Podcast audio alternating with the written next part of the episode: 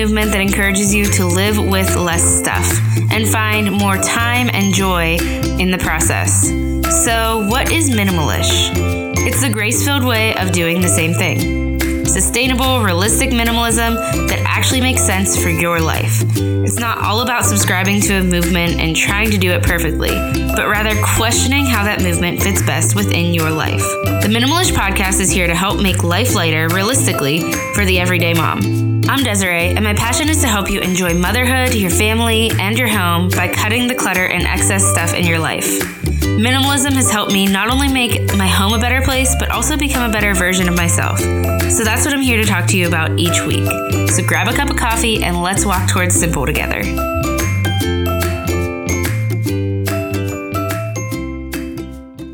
Welcome to the Minimalish Podcast. I'm your host, Desiree, and before we start today, I wanted to remind you that most of what I say on here are things I'm learning with you.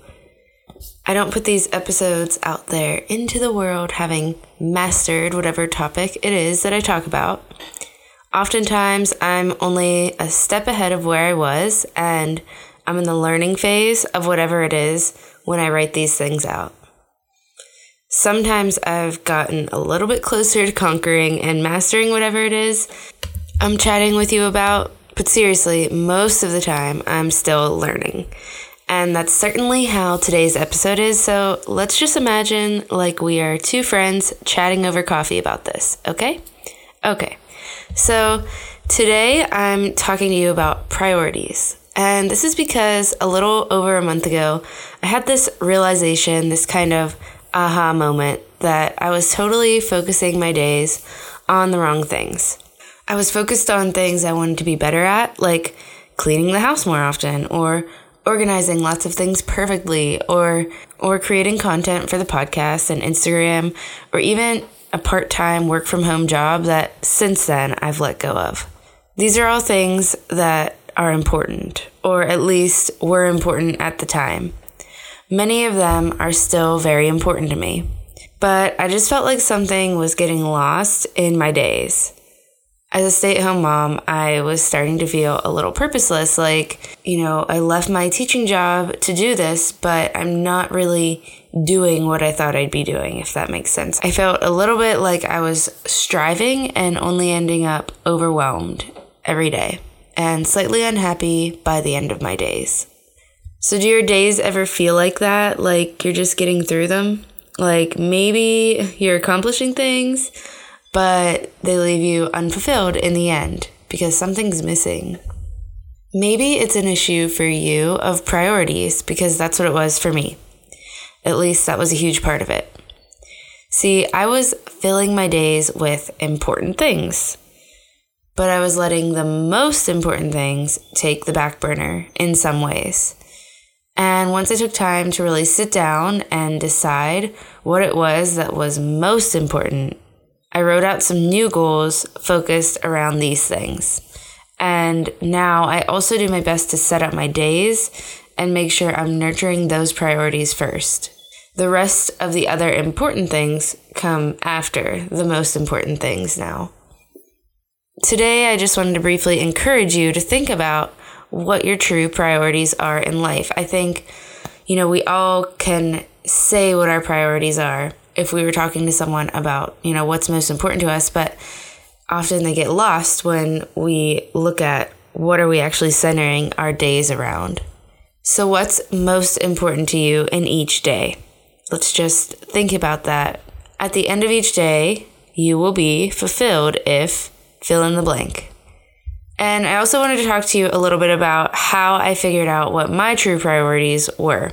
What was most important for me to focus on. So I did three different exercises to decide on this. And I'm going to first briefly talk to you about two of them, and then the other one is coming towards the end. So, the reason I did these exercises is because I think it's easy, like I said, to say out loud what's important to us, but I just wanted to get a little bit deeper. Um, thinking about it, I wanted to make sure, you know, are these really the things that will be important to me in the long run? Whatever it is that I'm focusing on in the everyday. So, the first exercise that I did It came a little bit from my episode and my conversation with Lauren from An Organized Life. So go back and listen to that episode. And it also came from Jess Connolly. Um, I was listening to a talk that she did as well. So I've kind of melted their two thoughts about goal setting together to help myself think about what's most important to me. So, exercise one is to think about who you are a year from now. Think about who you want to be. What does your life look like a year from now if it's at its best? So, once you picture yourself and your life a year from now, write down what is most important to you based off of that vision. So, what's most important to you now to get you to that person, that life a year from now? Or just what's most important to you then, and how do you make that most important to you now as well? This really shouldn't be a super long list. If you're thinking about priorities, it shouldn't be like a list of 10 to 15 things. Like those are maybe a list of the most important things to you, but priorities are those like top two to four things. So, what are your top two, top four things that you really love and care about? For me, and I am going to share my thoughts when I went through these exercises just to give you an example and just to kind of tell you where my thinking has been as well, and maybe to relate to you. So, for me, when I did this, my days look peaceful a year from now. That was kind of most important to me. That was the first thought that I had when I thought of what does my day look like a year from now? So, my days look peaceful, and Gemma and I have a rhythm at home. So, as a stay at home mom, I've created like a peaceful home. I'm focused on truly nurturing her each day, and I'm a healthier version of myself, one with discipline and self control when it comes to making the best decisions for my health. I have habits that I carry out daily that help me grow my relationship with God, and my relationship with my husband is closer and healthier than it already is. So, when I kind of thought through this and wrote this out, I realized my priorities were clearly very relational. Gemma and my husband and my faith were at the very front, and then health and self care was another priority that I had.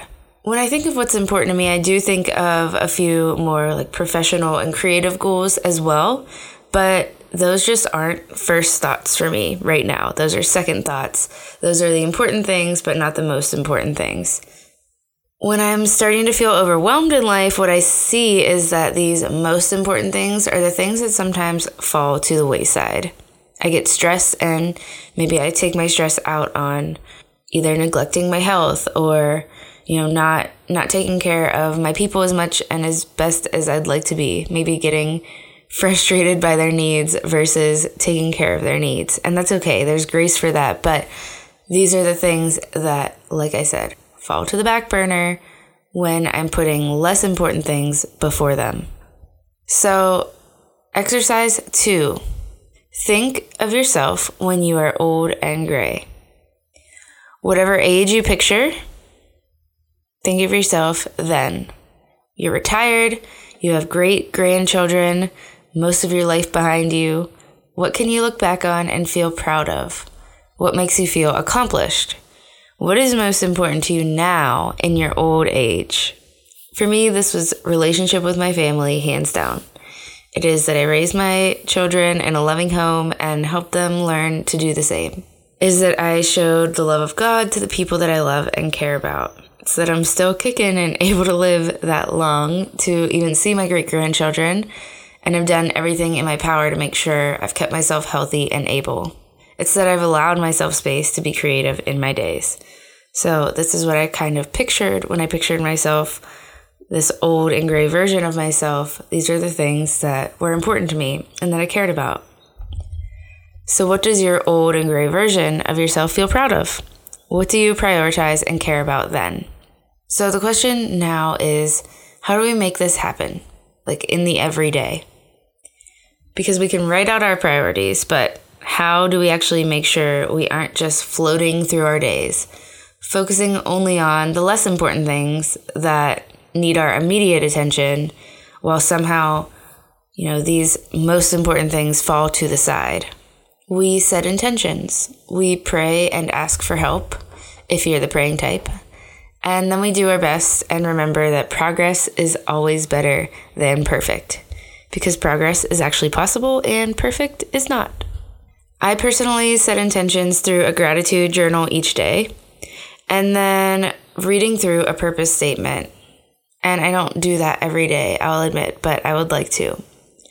I talk more about purpose statements in a previous episode about making sure you're focusing your days about what's most important to you. So, kind of a similar topic. Um, but basically, you could just write down your priorities somewhere that you can reference each day and remind yourself of them. So, doing these things first thing in the morning, like gratitude and reading over, you know, what's most important to you or some kind of purpose statement for your life, these things are going to help you throughout your day come back to them and remind yourself, like, okay, I'm setting this day up to focus on what's most important. And all of the other things on my to do list, those are important too. But, you know, if I don't get to them, as long as I've focused on these main things, that is what's most important. So, writing an intention for me might look like I'll spend time setting down my phone, setting aside chores, and truly engaging with my daughter today from 9:30 to 11 a.m. I know that's really specific on time. Um, I kind of just made it up when I wrote this, uh, but that's the idea: is to really set a focused intention for the day that helps you put those priorities in the front. Another example might be I'll follow our daily rhythm today to make our home as peaceful and predictable as possible for Gemma and I. So that's another way that I set an intention for my day. An even further step for this is to realign your goals around these priorities. So, not only setting intentions for each day, but now going a step further to goal setting. And I'm not going to talk all about goal setting here, I'm not an expert on that. But if these things are most important to you, then probably most of your goals should be somehow aligned to these priorities. And that doesn't mean all of them, because you can have goals for other areas of your life for sure, but you should have some of your goals set around these priorities. So here's kind of a last step. Um, maybe exercise three of finding your priorities, but also can help you with some goal setting around those priorities. So, the last exercise is going through a yes and no list for your days. What do you want your days to look like? This is kind of a loaded question, I know, because can come up with a lot of answers. Sometimes it's hard to decide what our perfect day would look like. Then we also might end up becoming unrealistic in our vision. Like, of course, my perfect day would include like ample time to create and work on the podcast, but honestly, that's not one of my main priorities in life, so probably not every day is going to include that.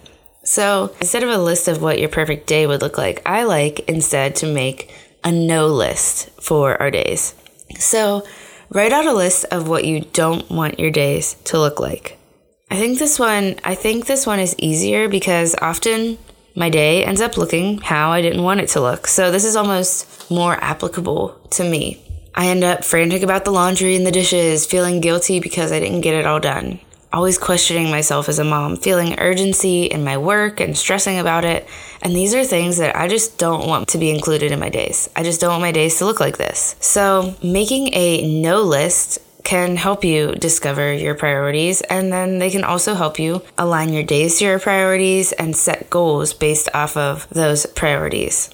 And once you make the no list, so list out you know, all of those things that are hindering your days, all of those things that you don't want your days to look like. And then you can write the yes list. So, what are the things you do want your days to include? And it doesn't have to be like your perfect, imaginary, not realistic day. Like, what in your everyday, what things do you want to include? What do you want to say yes to? These yes and no lists are going to help us cut out the excess unimportant or at least less important stuff in our everyday so that we can focus on the good, important stuff. When it comes to our priorities, of course, we can't focus our entire days on just these things. The less important but still important things still need our attention. But if we focus only on these less important things, we're left feeling purposeless. I like to think of it like this a purposeful life doesn't happen on accident. So we have to recenter ourselves often. We have to think through what's most important to us often and even set those intentions to focus on those things daily. So, what brings you purpose? What matters most? Write it down. Decide on a way to remind yourself of these things each day. Create goals that align to them and that help you move closer to putting your priorities where they belong in your day first. And you'll find that you have more purposeful, fulfilling days, putting your heart into things that you care about most. Okay, that is all for today, friend. I hope it helped you in some way. Thank you so much for listening to the show today. If you're loving it, please consider leaving a rating or review. It only takes five minutes or less, and I do have directions for doing this linked in the show notes. It can get confusing about how to do this, so check that out, and I'd be forever grateful if you do so. Also, come over to Instagram at minimalish underscore motherhood and follow along there and say hello. Okay, thanks again for listening, and I will talk to you next week, friend.